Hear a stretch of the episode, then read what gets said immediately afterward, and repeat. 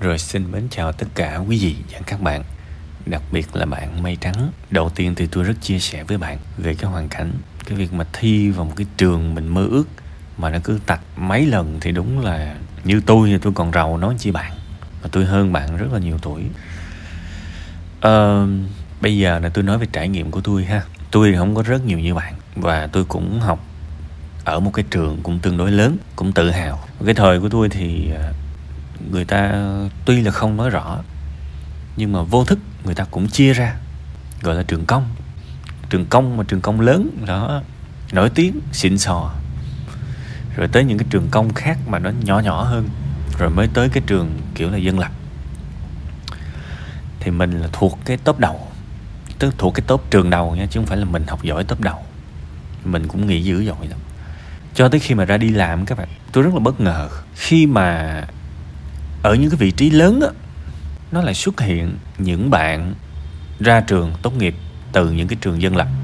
Và đến hiện tại bây giờ, các bạn ấy phát triển rất là khủng khiếp. Có những người đã làm tới, gọi là, trưởng cái vùng rồi, của một một tập đoàn nước ngoài, một người bạn của tôi. Hoàn toàn là từ trường dân lập rồi uh, một người bạn khác rất là bất ngờ. Bạn làm được trong một cái ngân hàng lớn. Không phải là big four nhưng mà vẫn là một cái ngân hàng lớn ngay sau cái big four đó thôi. Và còn rất nhiều những những người bạn khác làm ở những cái vị trí mà nhỏ hơn rất nhiều nhưng cũng đã đáng mơ ước rồi. Nghĩa là trưởng phòng hay là những cái mức lương 1.000 đô, 1.500 đô, 2.000 đô có thể thấy rất là nhiều. Ít nhất là trong những người tôi biết.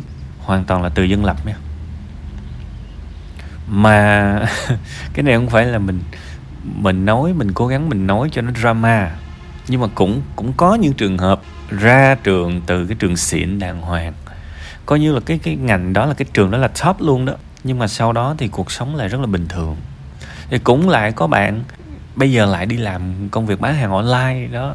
Thì bạn cũng kiếm được rất, rất nhiều tiền nhưng mà bạn không hề xài tới cái cái cái cái bằng cái lĩnh vực mà bạn đã dày công học 4 năm kiểu vậy. Đời nhiều khi nó tréo hoe lắm nên nói để bạn hiểu á, cái cái con đường sự nghiệp của mình á, nó lệ thuộc vào mình rất là nhiều. Và tại sao mình phải sống chết, mình phải học đúng cái trường đó, cái ngành đó? Được thì tốt, còn không được, mình mất 3 năm, mất 2 3 năm. 2021 2022 2023 mình chờ đợi 3 năm để được học ở cái trường đó, đúng không? Và mình nhìn lại mình thấy, má ơi, cái quyết định này thật khó mà là một cái quyết định đúng. Vì bây giờ thậm chí tôi nói rất đơn giản. Nếu bạn đi học, bạn đã trở thành sinh viên năm ba rồi.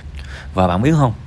Năm nữa bạn ra trường và bạn hoàn toàn có thể nộp đơn học lên thạc sĩ và quay trở lại cái trường cái trường mà đã từng đã từng tạch á.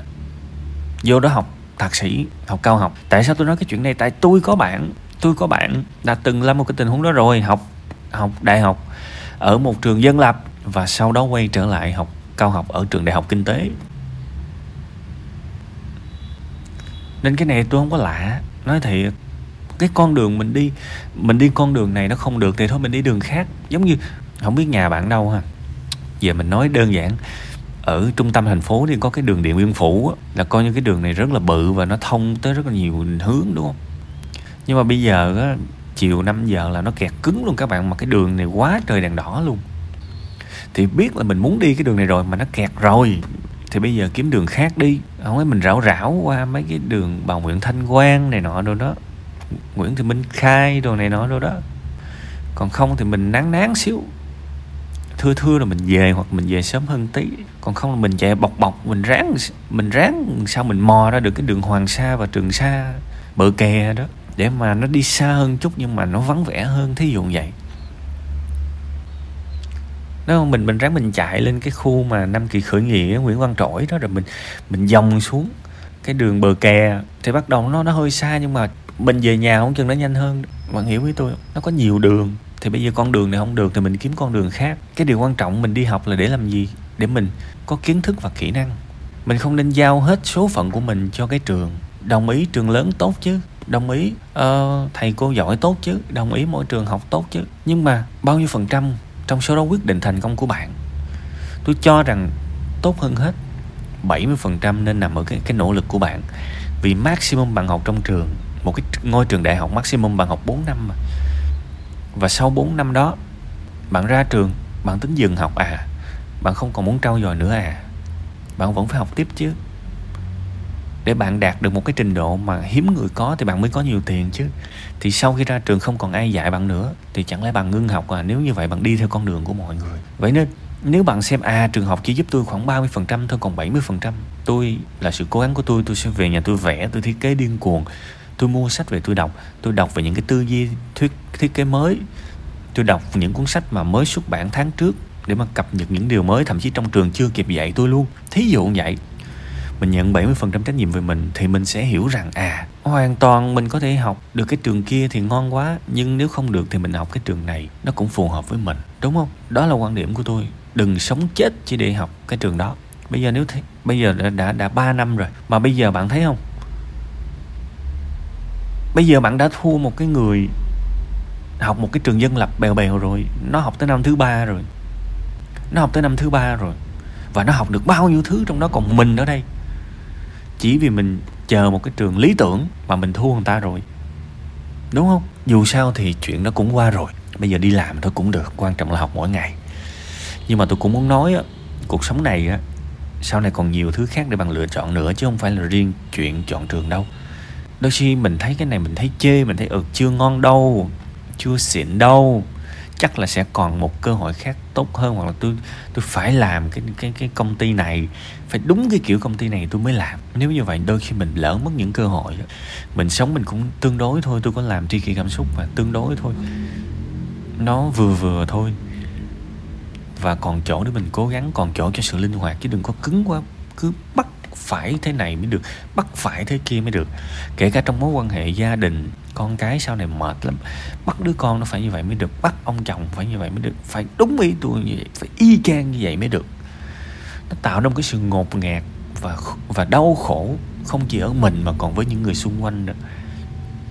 Cái hệ lụy của cái cái cái, cái tính cách này nó nó rộng lắm các bạn chứ nó không chỉ trong cái câu chuyện của cái trường học này đâu. Nên tôi nói để bạn hiểu điều quan trọng là mình nhận trách nhiệm cho sự phát triển của mình thì mình sẽ cảm thấy à dù sao học ở đâu đi chăng nữa, phần lớn vẫn là mình nỗ lực mà. Được học thầy xịn thì tốt, trường xịn thì tốt. Nhưng nếu không có thì sao không có? Thì tự nhiên cái khơi khơi ở không không học. Thì sao được? Các bạn và tôi cũng đã lấy một cái ví dụ này rồi. Ví dụ như những bạn tiktoker đi bạn kể giùm tôi đi. Những cái bạn tiktoker mà bây giờ thu nhập một tháng vài trăm triệu là nó nó rất là nhiều luôn, nó nhiều lắm. Bây giờ bạn kiếm giùm tôi cái trường nào dạy cái khoa tiktok? Kiếm giùm coi, đâu có đâu. Thế thì bây giờ người ta có nhu cầu học về tiktok mà bây giờ không có cái trường nào dạy thì phải làm sao phải bỏ à? Và giống như bạn, chắc là phải nghỉ thêm năm sau nó chờ có cái trường nào đó nó nó nó nó khai khai trường cái, ủa, nó nó ra mắt, khai trương kỳ quá. Nó ra mắt cái khoa tiktok à đúng không?